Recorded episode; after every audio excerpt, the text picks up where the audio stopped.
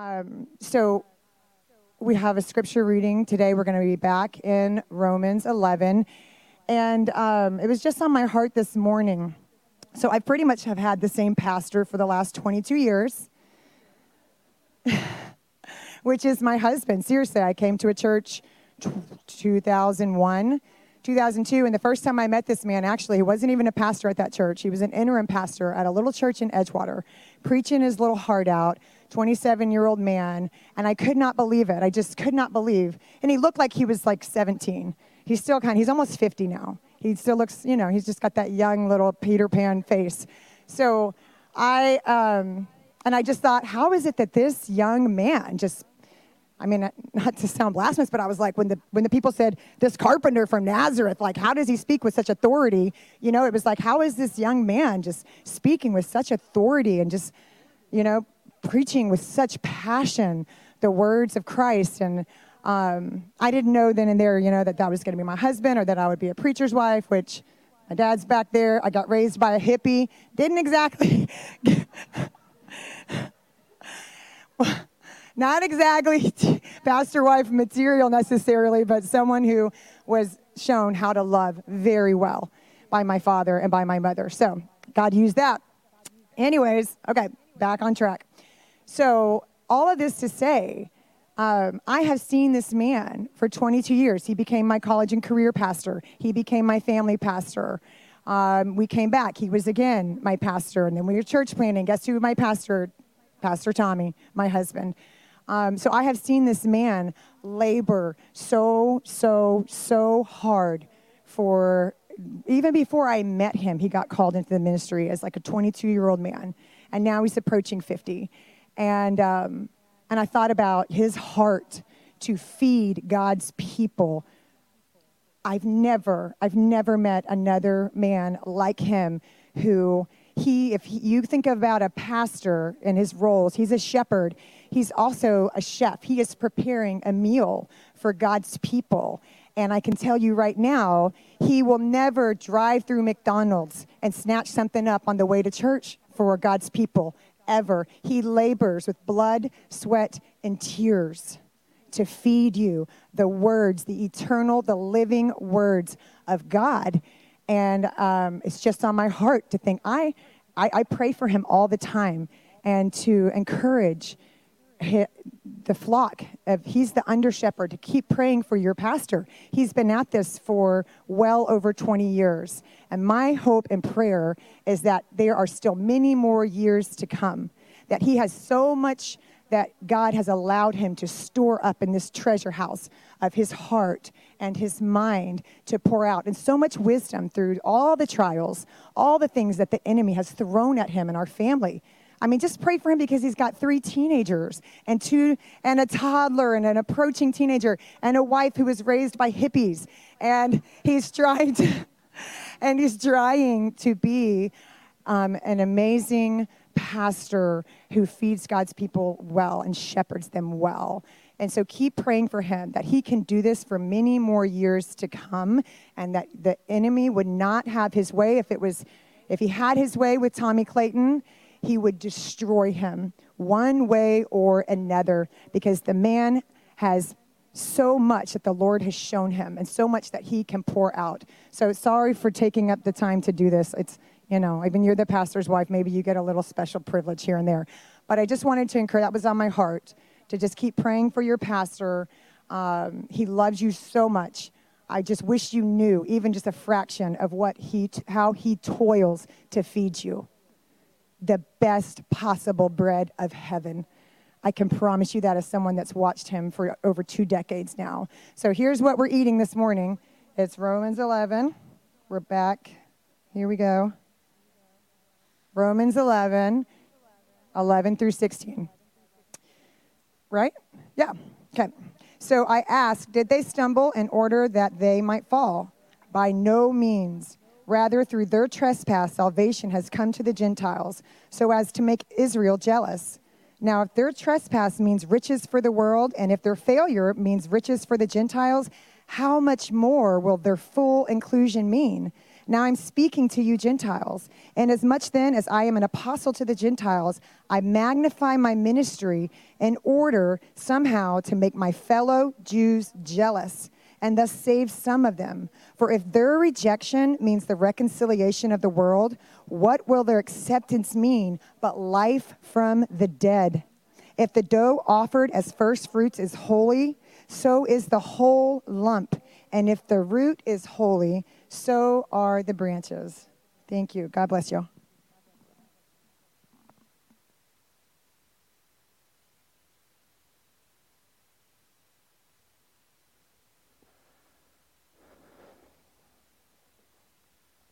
I'll pay you later for that. oh, thank you, honey. That was very sweet, very kind. Now I'm going to feel bad if I ever go to McDonald's to. and what a, what a joy to, to be the pastor here in our ninth year and to have such encouragement, man, to preach God's word. I, I can't think in the last nine years anybody who's ever told me, tone it down, or I've been offered, you know, good, the good kind of feedback and, and, and the good kind of constructive criticism that, it, that I should always be open to to grow, but I've never felt attacked or oppressed by this church in any way. You guys have been so super kind and gracious, uh, and I feel invigorated, man. And, and hey, yeah, by God's grace, let's, let's keep going, man. Let's keep going. This is, uh, we're still praying for a building. If people have asked for an update, there's no update. We're praying, we're watching, we're, we're expecting, we're hoping. Our eyes are wide open. Uh, if you have an ear to the real estate market, we got a few people that do, and you see or hear of a building, we're not, we're not wanting to do another step. Hey, let's lease again or rent again. For now, this suits us well. We're looking for a more permanent location. That's been one of our big prayers. So we're looking to the future to have our own place. Um, but we're thankful that, that God's provided this for now, and He's given us a great relationship with the leaders of this school, and it's opened up doors to all kinds of ministries, as you know.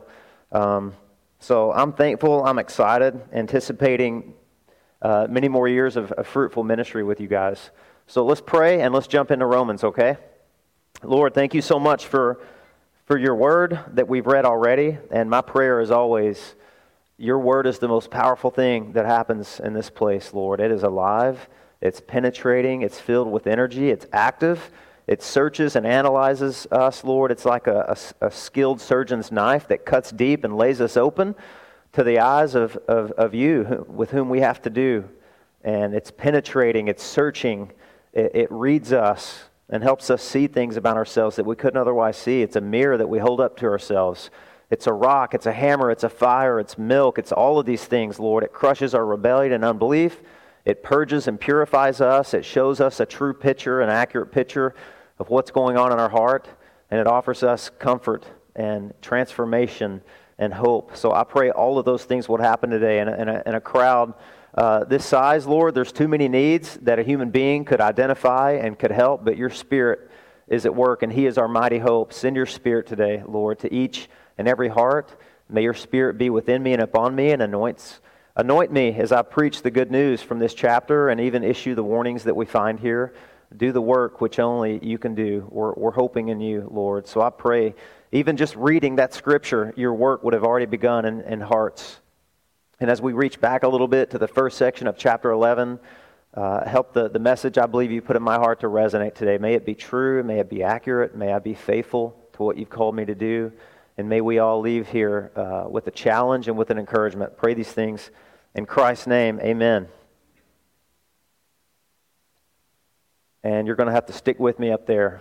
I'm going to try it one more time to get my remote to work. I don't think this is just a dead spot here lately for this. That's okay, though. Technology is awesome when it works and when it doesn't. It's kind of like the people in the tech booth. You know, they're awesome when everything works, and then when the microphone breaks or when the slide, everyone turns around and shakes their fist. They're everyone's best friend and, and worst enemy. Kind of like an AC guy in July, right?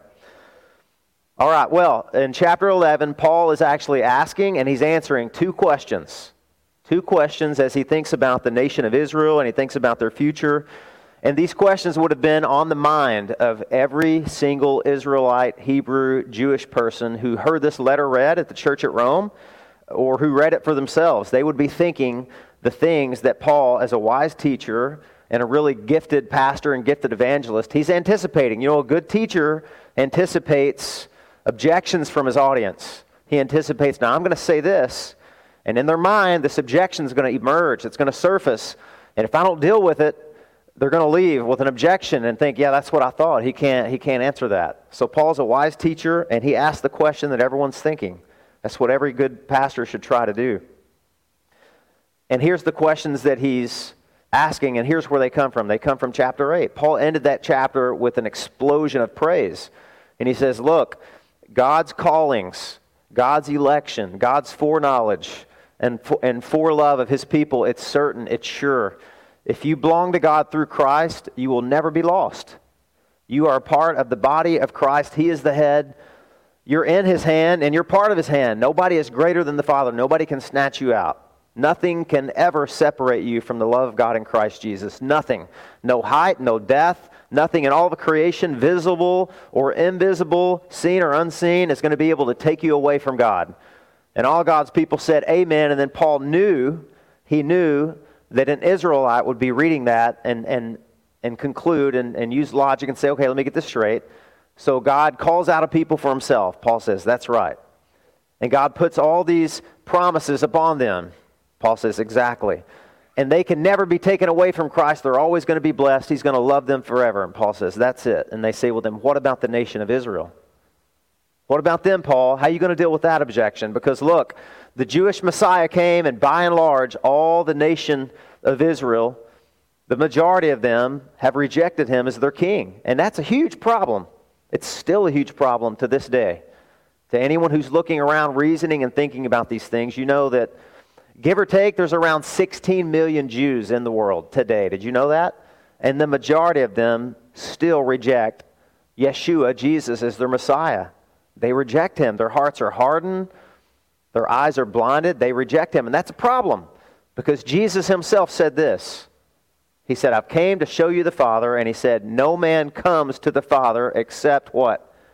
Through me. So listen, if there's nothing else I say in this message that hits you or that resonates uh, you, that's both a Jewish and a Gentile message. Nobody comes to the Father except through the Son, the Lord Jesus Christ. That's the only path to get to God. There's no other path. There may be other pretend paths that say heaven is this way, peace is this way, but they're going to take you to a, a place of danger, darkness, despair, and then death, right? There's a way that seems or feels right to a man or to a woman, but at the end is what? It's death. And Jesus came to make that ultimately clear to both the Jews and the Gentiles. He says, No person comes to the Father except through me. I'm the way, I am the truth, and I am the life. If you want to be reconciled to God, you want to find a place at His table, there's an on ramp. Anyone can get in on, in on this, but you've got to go through me. And the Jews said, No, thank you. Away with him, let him be crucified. And so the Israelites, I think mostly the believing Israelites in Rome, would have been saying, what about our kinsmen? What about God's promises to them? They're all over the Old Testament. Has God forsaken them? Is He finished? Has God left the building? Is He done with the nation of Israel as an ethnic people group, as a nation? And Paul wants to answer that. The first question he asks is Has God rejected His people? That's in verse 1. And the second question he asks is in verse 11 Did they stumble in order that they might fall? And so there's two ways you could clarify that question. The first one is is this rejection total? Will every last Jew reject Jesus? And the second question was, is this final? Is this the end? Is God done totally with them? And has he turned to the rest of the world and he's forgotten them? And Paul's answer is emphatic. It's one of the strongest ways that you can say no in the language of the New Testament in Greek. It's, it's me genoito. It's no. May it never be. God forbid. Heavens no. Absolutely not. No way. That's what he says. And then he even uses a word a little bit later in verse 11. It says, rather, rather. Their rejection has been used by God, their trespass has been used by God to bless and enrich the rest of the world. So Paul is going to turn history into theology. He's going to answer the question, and he's going to turn that into something encouraging for us as Gentiles. And in the meantime, he's also going to give us a warning. And he's going to say, hey, you need to beware, you need to be aware and beware that the same thing that happened to the Jews doesn't happen to you because they brought this on themselves. When you sit under truth, you sit under the gospel, and you grow indifferent and apathetic, and it becomes boring and you're disengaged and you get to the point where you can't hear it, not only do you, are you not listening, when you do hear it, you don't like it and you begin to drift, Paul issues a warning. It's like you need to watch out lest you grow hardened. So here's what I wanted to do today. I, I had an outline. We were going to go full speed ahead, full throttle, starting in verse 11, and we were going to go all the way through verse 16. But I realized, as I often do when we're going through the book of Romans, uh, so many of you have encouraged me with, man, we're learning so much in Romans, we're growing so much, and I appreciate the fact you're not skipping over verses. I realize that I did do the 15 to 20,000 foot view, right? The drone view, uh, the, the, the cruiser view, and I didn't really answer or talk about all the passages. And so I hope you don't mind. We're having communion today. Uh, I told somebody in the sound booth, I said, well, we'll have a shorter sermon today. And they busted out laughing. Nicole, you know who you are. And I said, Why is that funny that we're going to have a shorter lesson? And she said, Nothing. It's just funny. so, uh, my aim today is to, is to take a few steps back and maybe cross some T's and dot some I's because I think God has something here for us. I've felt the last couple of days my heart just constrained to say, Tommy, we've been here. Just the Lord speaking to me uh, on a personal basis and as a pastor saying, Tommy, you've been here for nine years and some of the same people come back over and over. And some of those people are, they're not in the kingdom. Uh, but they don't seem to be hostile to Christianity. They're coming and they're listening. And some of those people I've met with, I've interviewed them, I've talked with them, and they're like the person in Mark chapter 8. Do you remember that miracle that Jesus did on a blind man? Uh, he, he, he touched him and he asked him a question. He said, What do you see? You guys remember this? We went through the Gospel of Mark years ago, and he said, I see men like trees walking. That's always been a spooky thing to me. It's like, oh man, you, you see men like trees. And then Jesus touched him a second time and he got full clarity. It was the only miracle that Jesus did in that way. It's kind of like a two step process. Did, was Jesus having an off day? What was going on there? He's like, oh, let me try that again. Darn it, I was just, this is not my day. I didn't get a full night's rest. No, Jesus was giving like a, it was a parable that was an objective lesson uh, through a miracle. Jesus was saying, a lot of people are like this even now. They see, but they don't see. You know, you can't say they're blind, they see men like trees walking, but neither can you can neither can you say that they see because they see men like trees. And you're going to walk around talking to trees and bumping into people, right?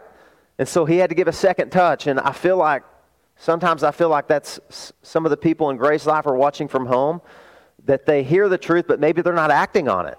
Maybe they're not responding to it. Maybe they're not obeying it and receiving it fully. And so there's, there's some truths here that I wanted us to, to go over. So let's take a step back. Uh, one of the first things I want to say is this. When we think about Israel and the fact that there are 16 million Hebrews, Israelites, Jews alive today, many of them back in their own nation, in their own place, you know, that's always been God's plan A from the very beginning. God's people in God's place, under God's rule, enjoying God's blessing. And that went like chaotic within the first few chapters of the Bible. And all of the scripture and all of redemptive history seems to be God working that in a way we didn't expect, but includes us as Gentiles and still bringing God's people back to God's place under God's rule, enjoying God's blessing. And even now, to this day, it happened in 1948.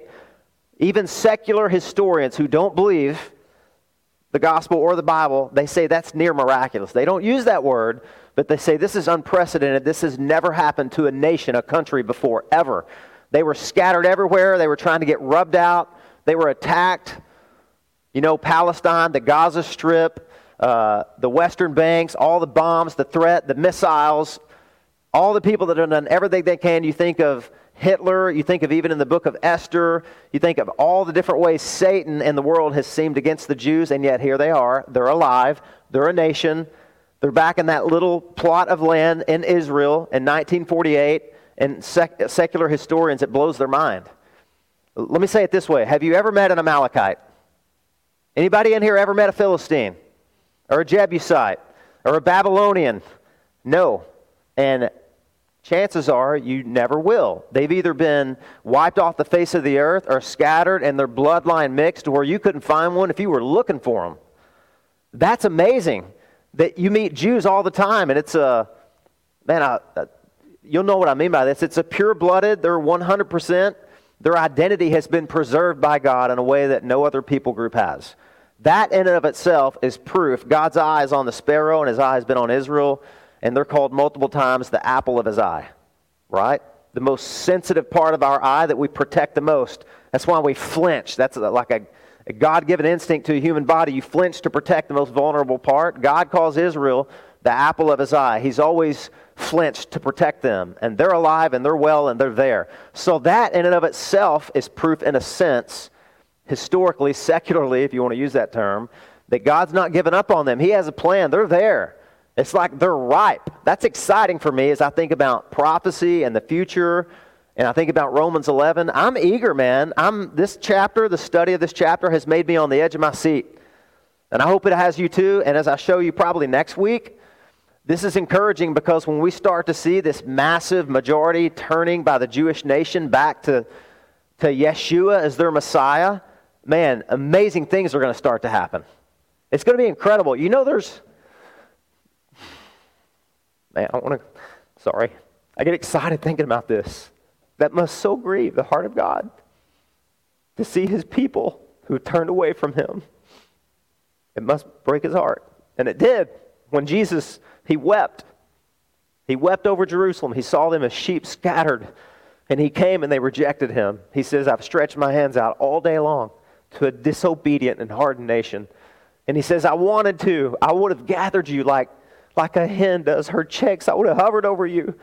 But you rejected me. You would not. And now your nation, your, your temple, your city is going to be left to you desolate. And God did that. He chastened them, He hardened them, He exiled them, but He brought them back. But it is going to be something to see, man. There's prophecies that talk about when the end comes and when you see this massive outpouring of God's love and his grace that draws them back, it says that Gentiles will come and they will tug on the robe of a Jew and say, Take us to Jerusalem, take us to the Messiah so that we may, we may worship him.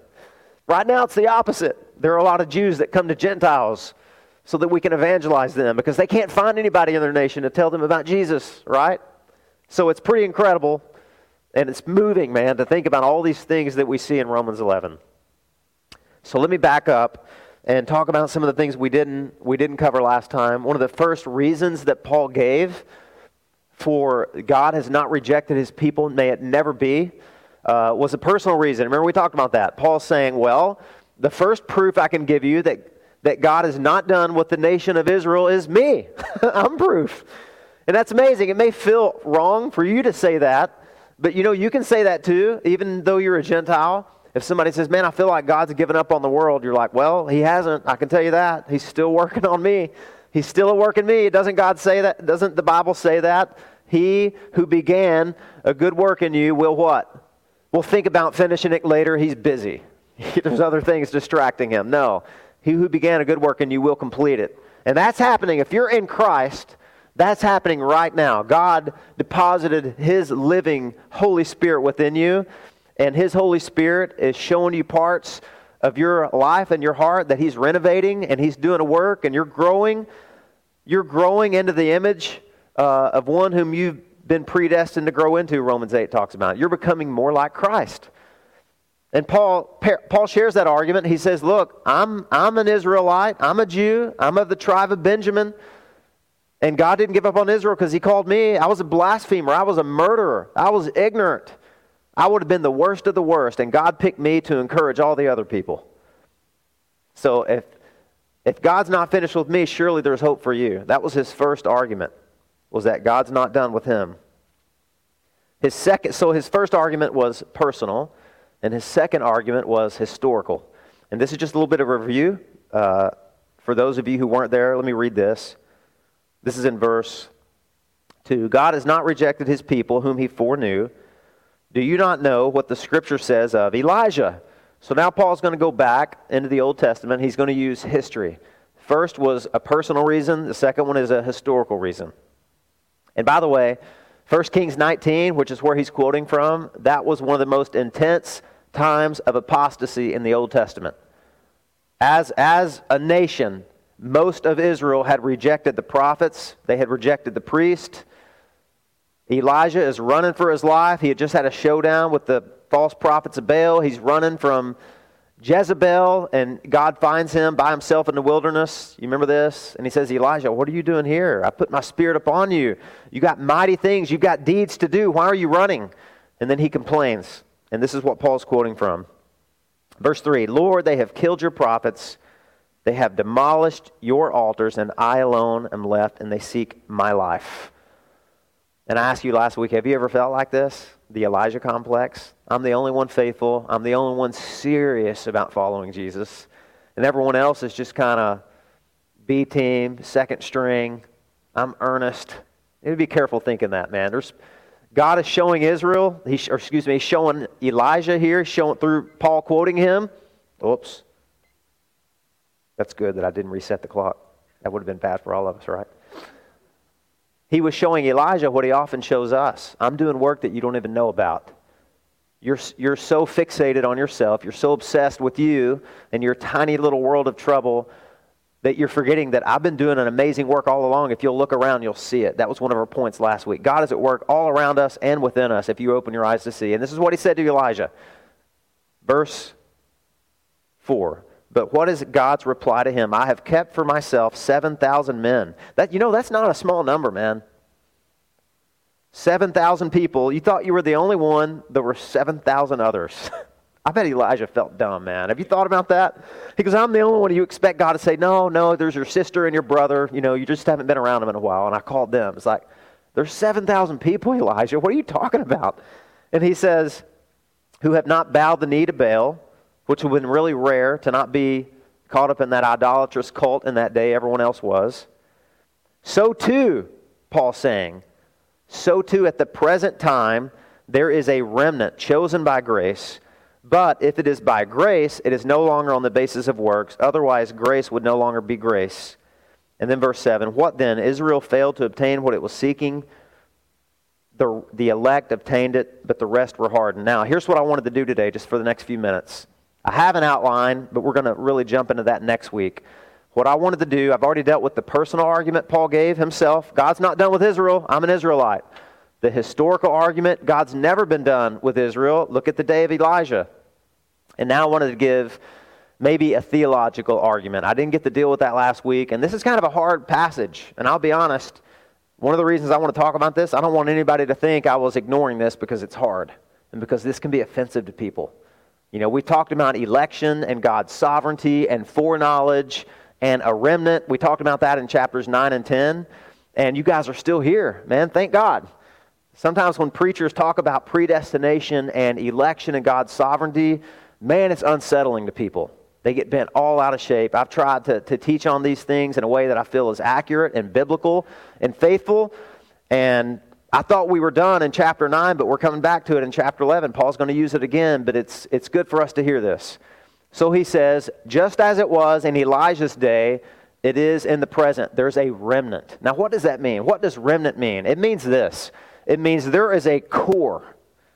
There's a, a core group of people who are faithful to me. You don't always see them, but they're there. They're there by God's grace, they're there by God's preservation, and there's always going to be a remnant. A little bit later, he'll, he'll use the analogy of dough. Has anybody ever given you, honey, is it called friendship dough? Friendship bread? You guys ever had that? We've often said, now don't, don't get bent out of shape because this is funny. I don't know why. We were at a season of our, of our life a while back. Everybody gave us friendship bread. And it was kind of like, here's friendship bread. Now bake it. Hold on to it. And we were like, whoa, we got all these. And, and some people will tell us, you know, this, this batch of yeast can be traced back to, you know, 300,000 years. And we're like, the world's that old? Uh, anyway, and you have to preserve it and, it, and it's like there's this little core. This, this core yeast has been around for so long, and if you use it, you can grow bread from. I don't, I don't know. I don't really know that much about bread. It, it is fascinating to think about, but it's the same idea. God's got this core, this remnant that He's preserved, this His elect, His chosen people. And, and it's because of that and because of His grace that they've been chosen. In other words, the argument he's making is don't misunderstand that just because somebody is an Israelite and they're Jewish and they have Hebrew DNA in them, that doesn't automatically mean that they're a recipient of the promise. That goes all the way back to chapter 9. You remember? He said, They are not all Israel who are of Israel. Not all the descendants of Abraham believed the promise. And he gave us examples. I don't need to revisit all that, but here's just a quick reminder. Abraham uh, had two sons, Isaac and Ishmael. One of them was a son of promise. Which one? Isaac, and Ishmael wasn't. And Isaac had two sons, Jacob and Esau. One of them, and they were twins, so the argument's even strengthened. One of them believed the promise of God, and the other one rejected it. Jacob have I loved, Esau have I hated. Remember? That was Paul arguing look, there's always been a chosen remnant, there's always been an elect. All these people were Israelites, but not all of them believed the promises, and it's by grace. That's, that's really a powerful argument we all need to remember because here's what happens, guys. And this is where I want to really want to apply this. It's really easy for religious people to become allergic to grace. That's outrageously offensive when you think about it, that God doesn't need your help rescuing you. You've made quite the mess already. Okay? He doesn't need your help. He doesn't want your help. And when you start offering your help, I'll pull myself up, as my buddy Jeff used to say, uh, sola bootstrapsia. You know, I'll pull myself up by my bootstraps. I can do this. I think I can. I think I can. God says, look, there's not going to be any of that in my, nobody's going to strut in my kingdom. You don't strut to get in, and you don't strut when you're in. It's a humbling thing to know that you're so sinful, God had to send his son to die for you. But you're so loved, he was glad to do it. That's the message of the gospel. That's the message of grace. It's so easy for us to miss the gospel because of our religion. And because we're hardworking, noble, decent people, for crying out loud, we help old ladies across the street. We show up and punch in on time at work. And, you know, dadgummit, look at my life. I'm, I'm so commendable. God's so lucky to have people like me. We start to think that way. That's that's repulsive to the gospel of grace. In other words, the only reason that there's a remnant around today is not because there's always been a noble, decent, good, hardworking group of people. That's not it at all. God has often chosen the worst.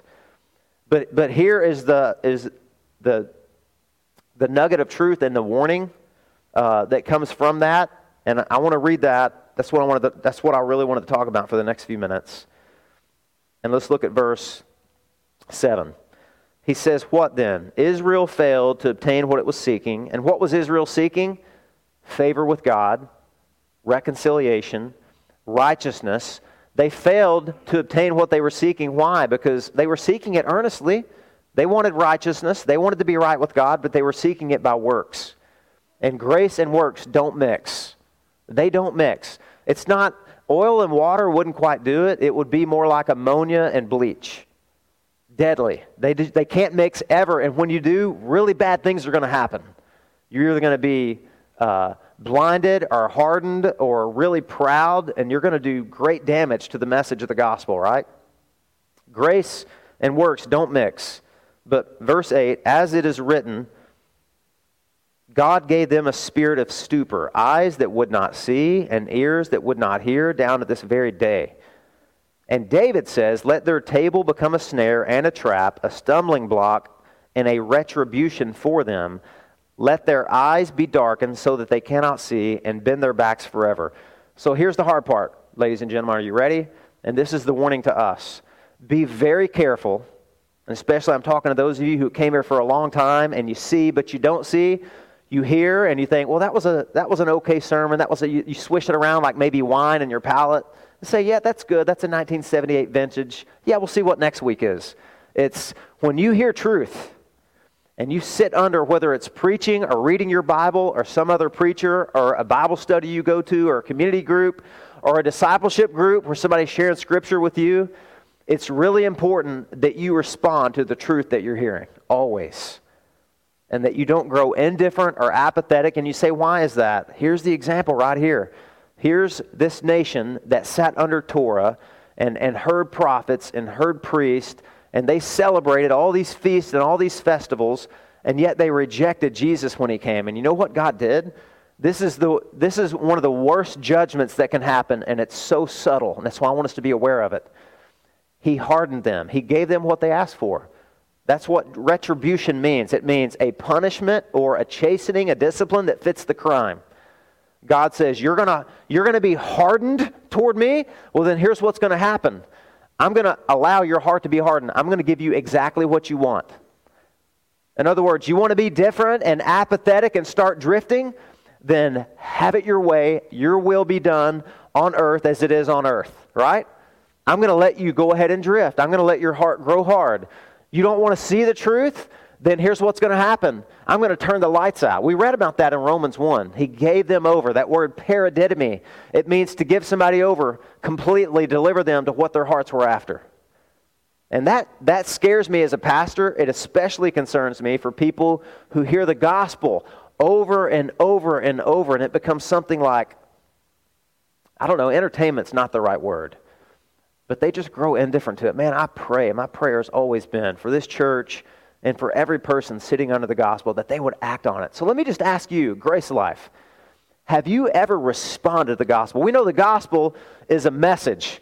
It's, it's God came in the, in the person of Jesus. He sent his best, Jesus Christ, to do what you could not do and you would not do.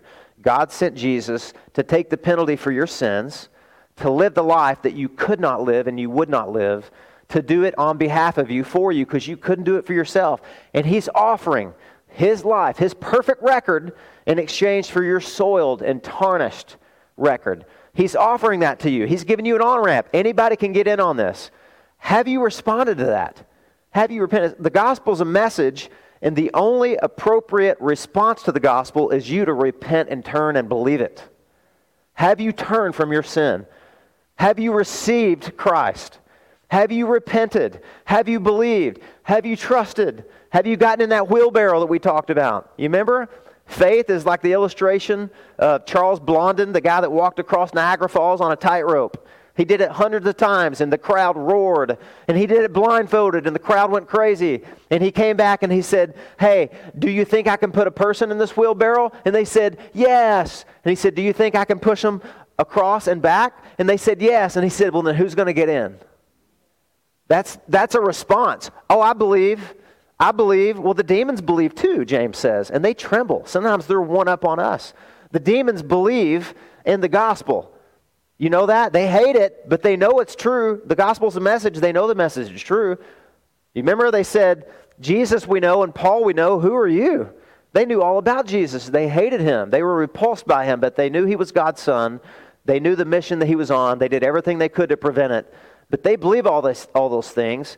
So believing is one thing, but trusting is something completely beyond that. It's the next step. Have you taken that next step? I don't get to do this enough as your pastor. I want to do it more. I want to, I want to be a faithful evangelist. I'm pleading with you. GraceLife Church and guests and friends, maybe this is the first time you've ever came to the church, and I want to tell you right now, God has a future for you. It's so amazing. It would kill you. It's so incredible if you could see it now. But you got to receive Christ as your Savior and as your Lord. You don't receive just one, you receive both. You don't make Jesus, you don't receive Him as Savior now and make Him Lord Later, he already is Lord, and that's the way you come to him as one whole person, Savior and Lord. Have you done that? Are you still just processing? You may be processing. Here's what we do as Westerners and as Americans, and I can be so bold to say it. We think, you know what? This is good. This is good to hear this. I'm going to give that some thought. I'm going to think about this, and I'll come back to it. Have you ever done that? I, I did that. I did that all the time as a kid. And even as a young adult, and it wasn't until I was 22 that God completely broke me.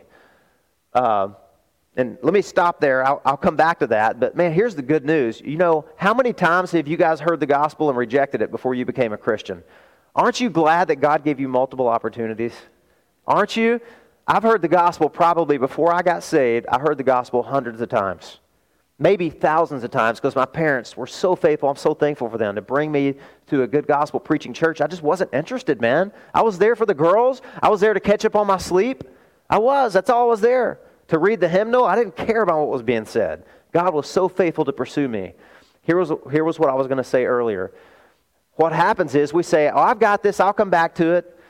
And my warning to you is, you don't know that. You don't know that at all. Your heart may, even now, even now, this dynamic that Paul's talking about could be happening to you and you don't even know it. There's scar tissue, my friends, on your spiritual perceptors. There's nerve endings that are getting cauterized. You don't even know that you're, you're growing harder and more resistant to the truth. The dimmer switch is going on. My wife and I were talking about this the other day. Both of us, now that we're I'm closer to 50 than she is. And even back there, I'll be honest with you, I, I just a few minutes before I preach, I go back there and look over my notes, and I always use Arial 11 font. And I, guys, I'm going to have to up it to 12. Seriously, I'm starting to squint. I can't see. It didn't happen one Sunday.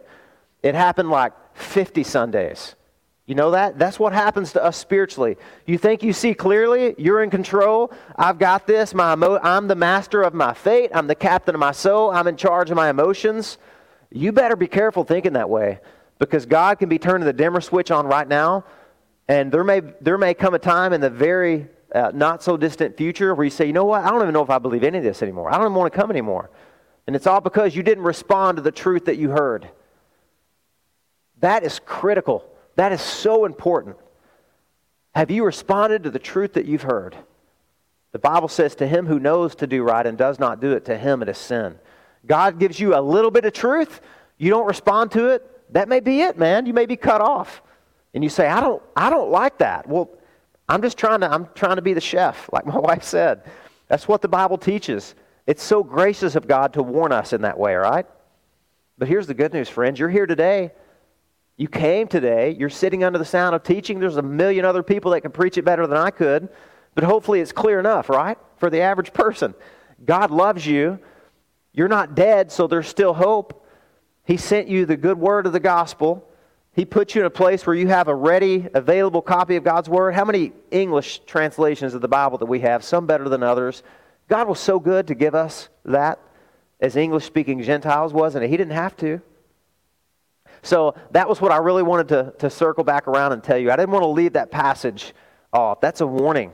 Uh, they can't see anymore. They've been given a spirit of, of stupor. Let me read it one more time. God gave them a spirit of stupor. Why? That's what they wanted.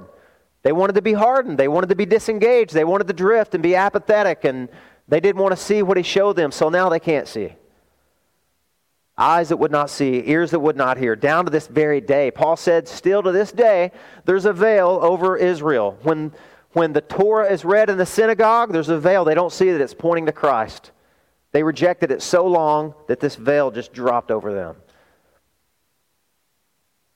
Lest their table become a snare and a trap. That's from Psalm 69. A lot of people think that this table if you were a Jew, a table was a place of feasting and celebration and nourishment and privilege, especially just the customs of Israel. They would lay down beside the table, they would chill out, they'd put their phones away, right? And they would just be together and be connected. And that was the best part of, of, of a Jewish culture was, was feasting. And a lot of people believe that table is talking about the Torah, the law.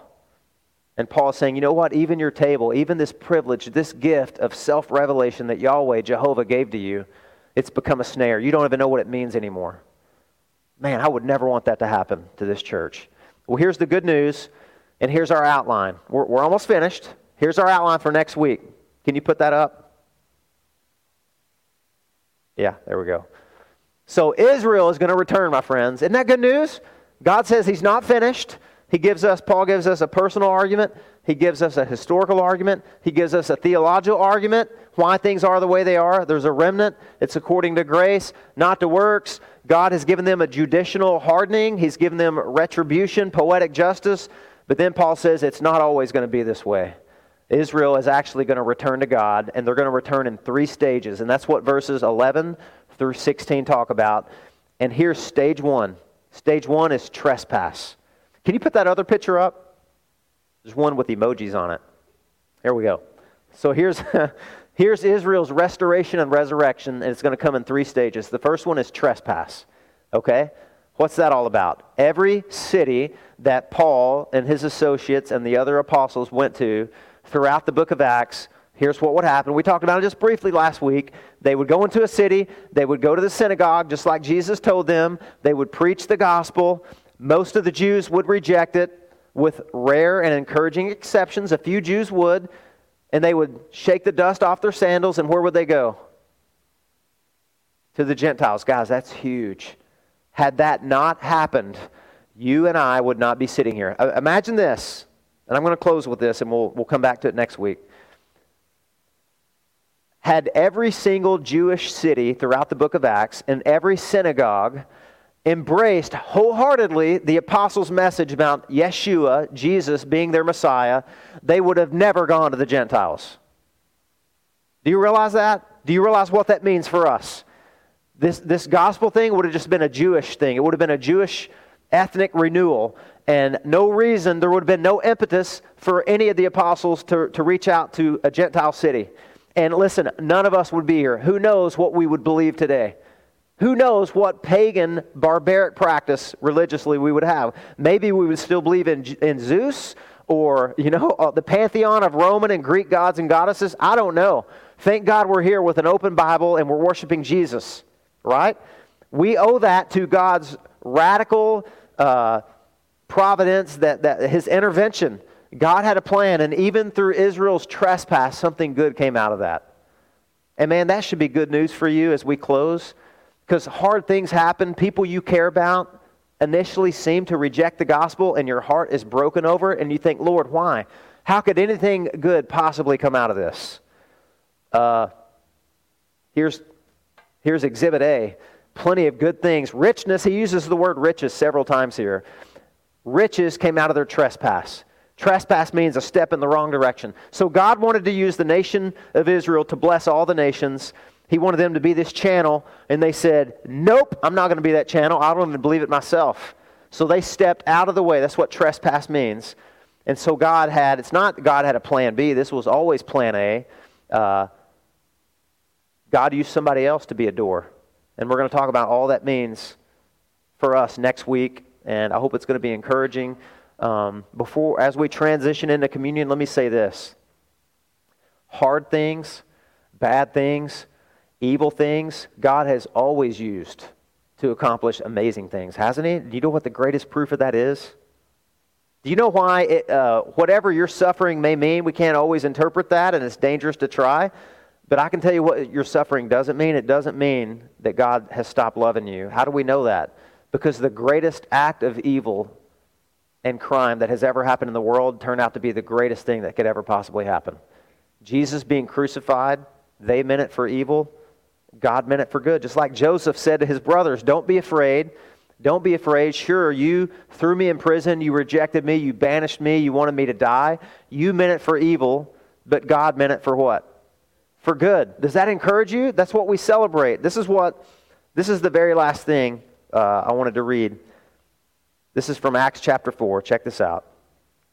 This was the, the prayer of the first apostles uh, as they were being per- persecuted in the book of Acts, they were ran off, they were punished, and they gathered together and they prayed Psalm 2 together and they celebrated. And this is what their prayer was Truly in this city there were gathered together against your holy servant Jesus, whom you anointed, both Herod and Pontius Pilate, along with the Gentiles and the peoples of Israel, to do whatever your hand and your plan had predestined to take place. All the evil things that precipitated the murder of Jesus were planned by God. Why?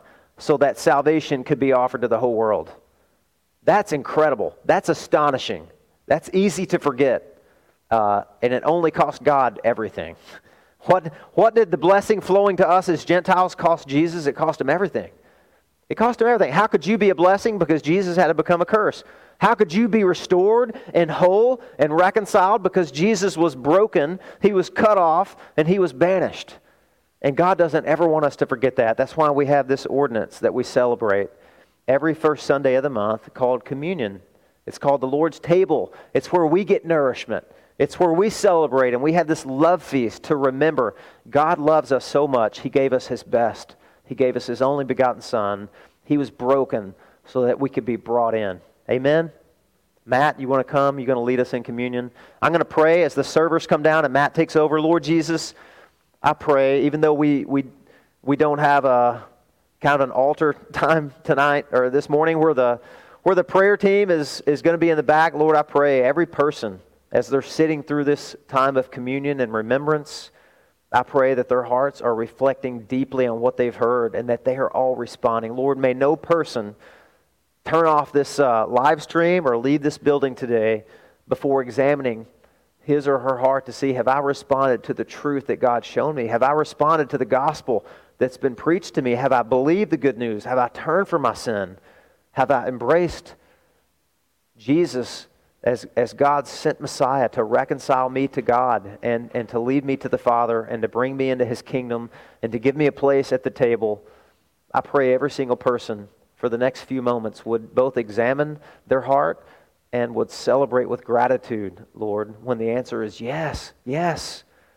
You brought us, you, you drew us in loving kindness, Lord.